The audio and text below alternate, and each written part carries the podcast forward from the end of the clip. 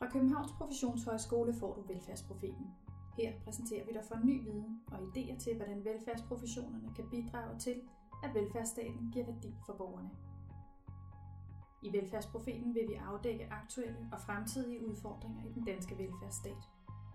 Det sker i samtaler med forskere, velfærdsprofessionelle, brugere og borgere.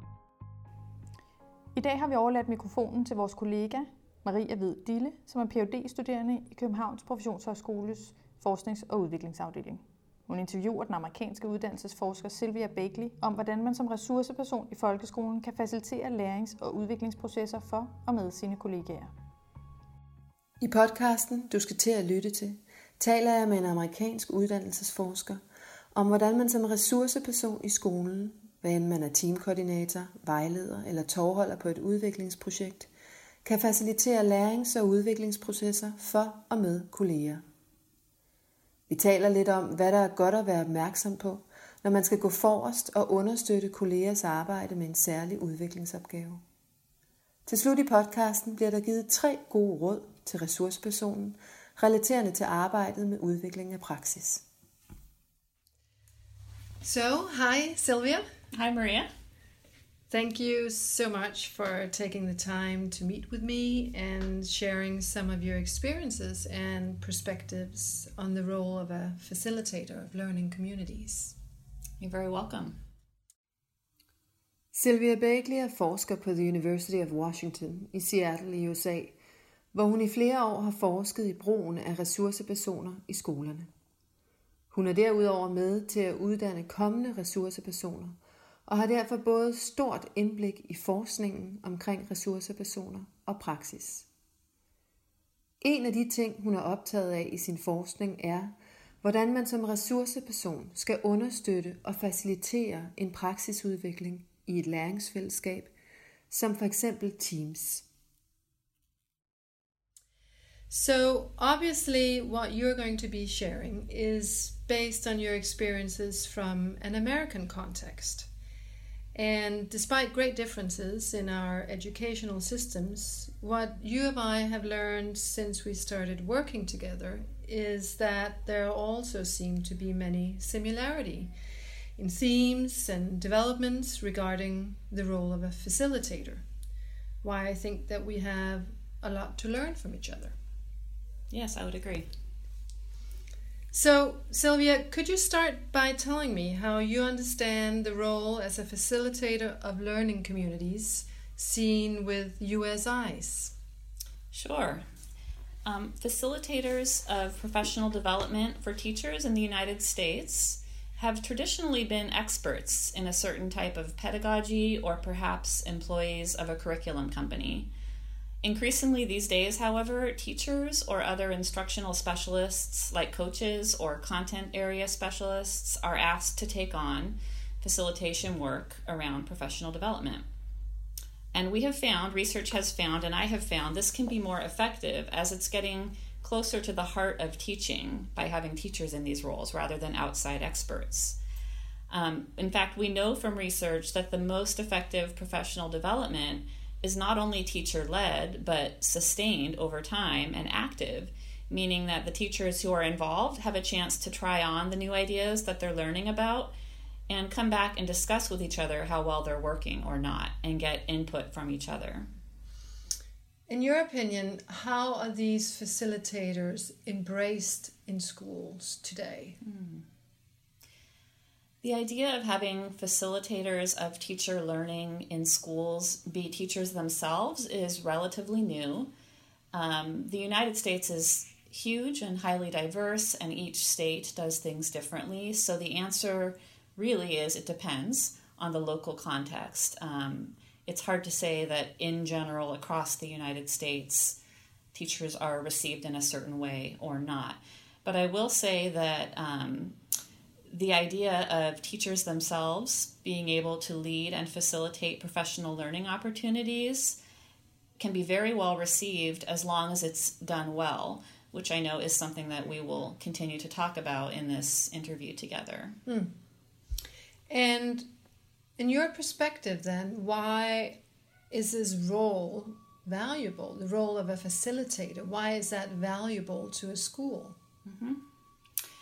So, as stated earlier, we know from research and from experience that bringing in outside facilitators for professional development is really not as effective as utilizing teachers who are familiar with that particular school setting and also known to their colleagues. Um, so, when facilitators in the United States are teachers themselves, this means they have a classroom of their own and students of their own and so they can be actively engaged in self reflection during the process of facilitating and leading facilitation work.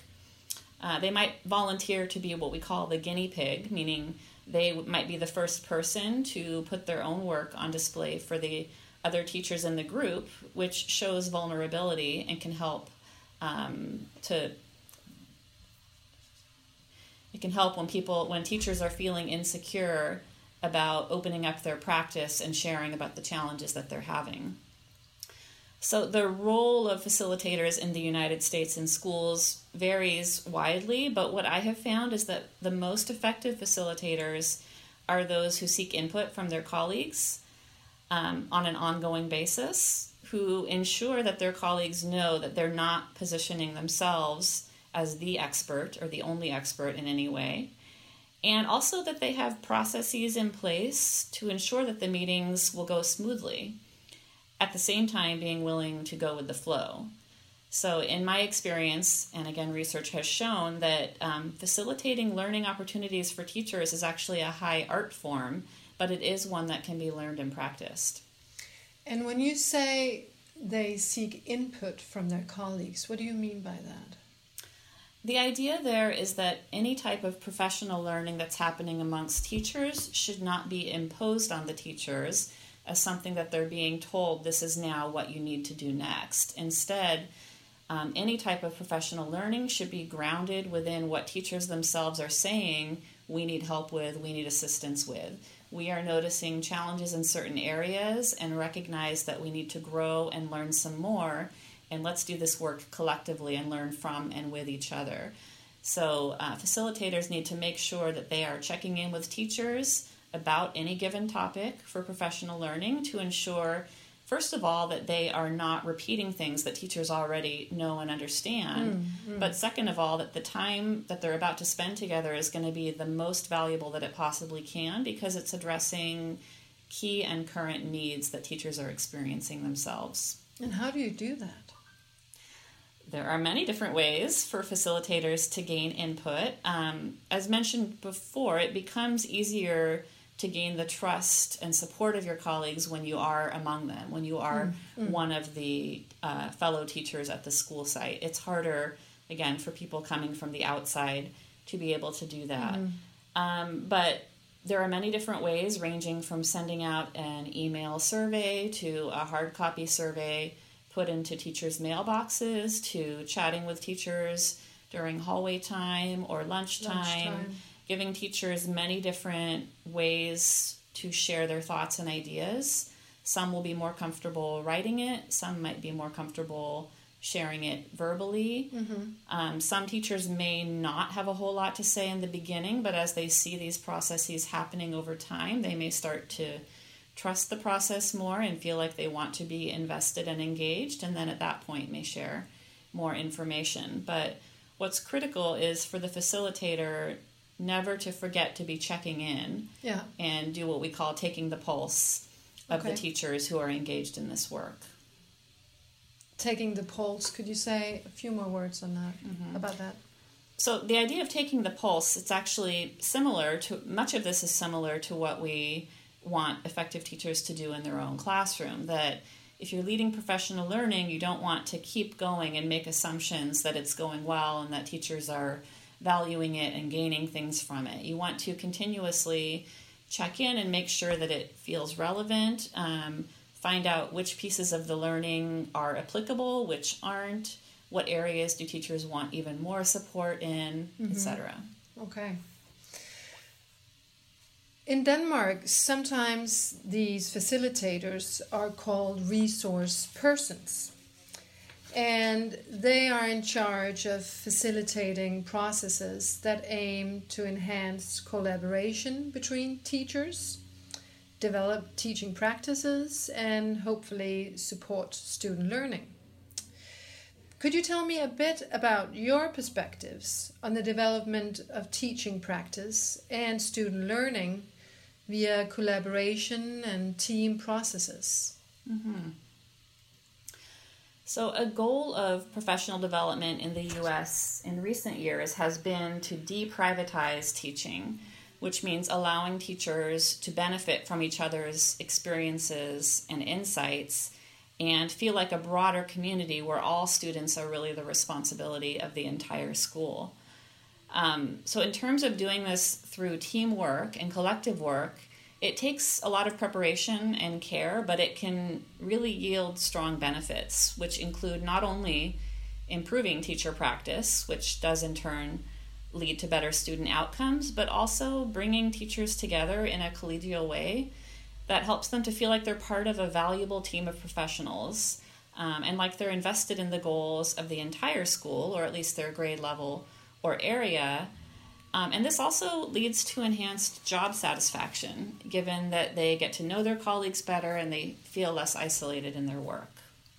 I think this is definitely something that's also um, a, a, theme in, in the Danish school system the deprivatization mm-hmm. of, uh, of teachers' practices.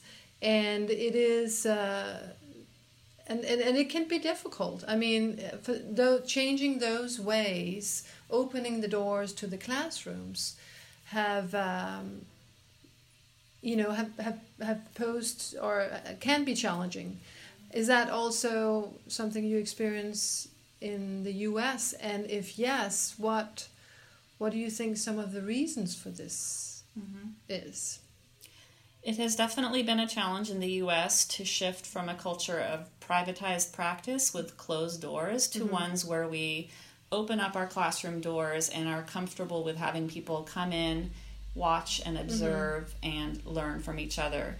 Um, I believe that it's a historical norm mm-hmm. that we're still managing, and teachers in US schools, as in probably every country, come from many different generations many different sets of expectations about what it means to be an effective teacher. Um, there's a, a large burden, rightfully so, on teachers to be effective because mm-hmm. the work they're doing has really high stakes. They need to be effective for the sake of students and they need to be effective now with their current group of students. That can sometimes fly in the face of the growth mindset, mm-hmm. as we refer to it, that we're trying to cultivate in teachers as well, that it's okay just like students, to be making mistakes yeah. and learning and growing from them. Not to um, be perfect. Exactly. In your practice. Right.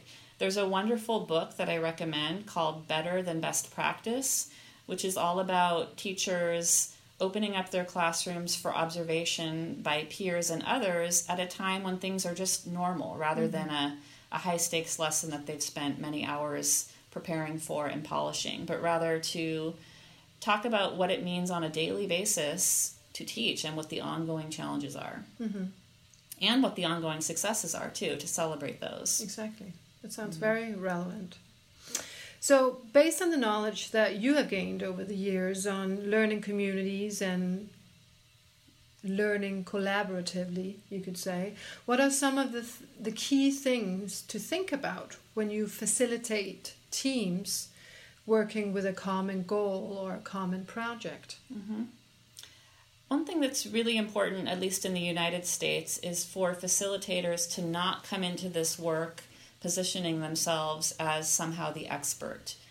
They do have expertise in facilitation, which is a critical part of this, but they are not coming in knowing more than others or positioning themselves as necessarily more experienced or better teachers than others. So facilitators are playing a role, and that role um, we have found can and should rotate over time. So what facilitators are offering to their colleagues is man- is quite a bit actually. It's managing group dynamics, keeping track of time, which is always limited, mm-hmm. and then also keeping track of the processes that are being used so that everyone's time is well spent. Um, I have definitely found in the past that many teachers disengage from collective work together because they feel like the time is not well spent and they have mm. far mm. too many other tasks they would prefer to be working on and getting done. So, how do you get beyond that when you're, I mean, how do you create a room with a, you know, where, where the team you're sitting with is actually have the feeling that this makes sense? It's, Mm-hmm. It, it, it makes sense in terms of what you're doing right now in class, so therefore it also makes sense time wise to invest or to spend this time mm-hmm. with your colleagues. A key piece of that, again, is well, transparency, is mm. talking really openly about the goals that you're bringing to the table and ensuring that everyone understands and essentially agrees that this is a good use of our time and then again um, facilitating input from mm-hmm. members on a continuous basis and not simply coming and saying here's what we're doing and we must all do this mm-hmm. so we want to make sure that as many voices are heard as possible rather than just a few um, and that often involves developing what we refer to as group norms um, which is agreements that teachers have about how they want to work together how to maximize their time together um, it involves either coming up with or utilizing known protocols. For instance, around during a meeting, who gets to speak and contribute at any given time. Um, and then also, another thing that I have found working with my students, who are all teachers and facilitators, is that teachers, like many professionals, are really busy and they can benefit from clear and timely reminders about what's coming up. So, for instance, if there's a meeting coming up in a week and we have all agreed that we're going to bring a piece of student work, um, the role of the facilitator honestly can be the rememberer, mm. the the keeper of that information, the person who sends out the email and reminds everyone gently to please bring such and such materials and here's where we're meeting and here's the time, etc. So kind so, of a practical also or organizing function it can also be that yes. it, that's what it also entails to be a facilitator. Yes yeah, facilitators help manage logistics mm-hmm. when teachers again usually are meeting after they've had a long day they've been interacting with dozens or maybe even hundreds of students and parents their minds are very full they have a million things they're thinking about and it can really be a gift for the facilitator to manage some of the logistics and ensure the colleagues that you don't need to worry about that don't worry i'll be sending an email reminder so you don't have to think about it, um, and I'll be staying in touch with you and reminding you about what we agreed upon. And it's really a balance, I would think, then between doing that, being kind of a logistics manager, without completely taking the responsibility of the you know the teachers, the team you're collaborating with. Mm-hmm. Wouldn't you say? Definitely, and I think that the language that's used can matter a lot. Um, just rhetorical shifts, shifts in the way that we speak to and with our colleagues can matter a lot in terms of, for instance, saying, the last time we met, we all together agreed that this was what we wanted to focus on for this week. Is that still feeling relevant to mm-hmm. everyone mm-hmm. here? Mm-hmm. Um, and again, that ties back to the ongoing seeking of input from everyone mm-hmm. and a reminder that this is not something being done to teachers, but something teachers have agreed they want to do together. All right. Um, I'm going to move on and uh, ask you to give me a little, or give the pe- people or teachers listening in on this, uh, some advice. So, based on what you have learned uh, through your work focusing on teachers in these roles, what are your top three pieces of advice to these teachers in charge of facilitating team processes? Mm-hmm. leading to value on the floor, so to speak. Mm-hmm. So, some of my thoughts here, I think, will be echoing what I have already shared earlier in this podcast interview. But the number one that comes to mind is being aware of hierarchies and positionality, mm-hmm. meaning not positioning yourself as someone who is necessarily the expert coming in to tell teachers what to do, but rather shifting that very intentionally towards I am the facilitator here to help you manage your learning that you are responsible for. Um, so that's the first one is how you position yourself.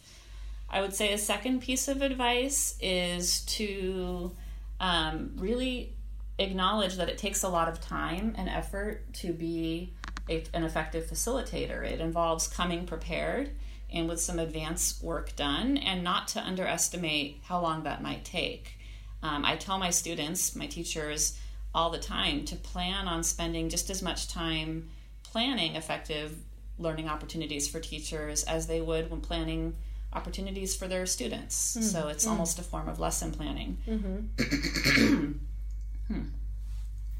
um, so having a protocol to follow with all of the materials ready is crucial to ensuring that that time is well spent and that teachers feel valued legitimately and that they're more, more motivated to show up ready to work.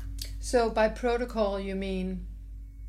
Protocols um, are structures for what type of work is going to get done during the meeting and how. And that includes mm. determining what the objective of your time together is. Is there going to be any student work that's brought to the table that we're going to be sharing and discussing? Um, are there structured ways that we'll take turns having a teacher present and then having colleagues ask questions or talk with each other about that work? um, who's going to get the last word, so to speak, mm-hmm. at the mm-hmm. meeting. Mm. Um, and in general, what we have found, what many have found, is protocol wise that allowing the teacher who's being vulnerable and sharing the work to have the last word and the chance to wrap up and share is is always the most effective mm-hmm. way to end these meetings. Mm-hmm. But um, there are many many protocols that have been developed in the United States by various researchers and practitioners and I would encourage teachers to take a look online at some of those protocols and and use them because yeah. they were developed over many years of fine tuning and okay. practice in works with in group work with teachers. Mm-hmm. Um, and then, so my third piece of advice for facilitators would be uh, staying flexible and remembering that our colleagues are diverse and unique individuals, just like our students are. Um, teachers, like students, have different learning styles and preferences, and they bring sometimes long histories and diverse expertise with them. And just like with our students, we as facilitators need to honor their expertise and allow teachers to contribute what they know, and also to be authentic in valuing of that expertise so that it's not simply empty rhetoric to thank teachers, but to authentically care about and value what they bring to the table. Um, there are many different ways to be successful in the classroom, and the most effective facilitators of learning are aware that their own style of teaching may or may not map onto other teachers' styles mm. Of teaching, and that ultimately a diversity of approaches is best for kids and adults. And for adults. So, is that yeah. what you mean by flexibility? Yes, that's partly what I mean, and also knowing that as prepared as you need to be as a facilitator, that you should come to a meeting ready to not get through everything that you have planned mm. to get through. Mm. Um, to recognize that teachers may come to the meeting very much needing to spend a little bit of time sharing about something that has happened and mm-hmm. perhaps building that into your protocol. That you give teachers a chance to share and vent for a few minutes before you begin um, the the professional learning work. Mm-hmm. Um, yeah, it's a mixture of structure and preparation along with going with the flow and being ready to shift as needed mm-hmm. depending on teachers needs and and the air of the day. Sylvia thank you very much for taking the time to talk to me today and sharing your insights and experiences from an American context. You're very welcome. It's been a pleasure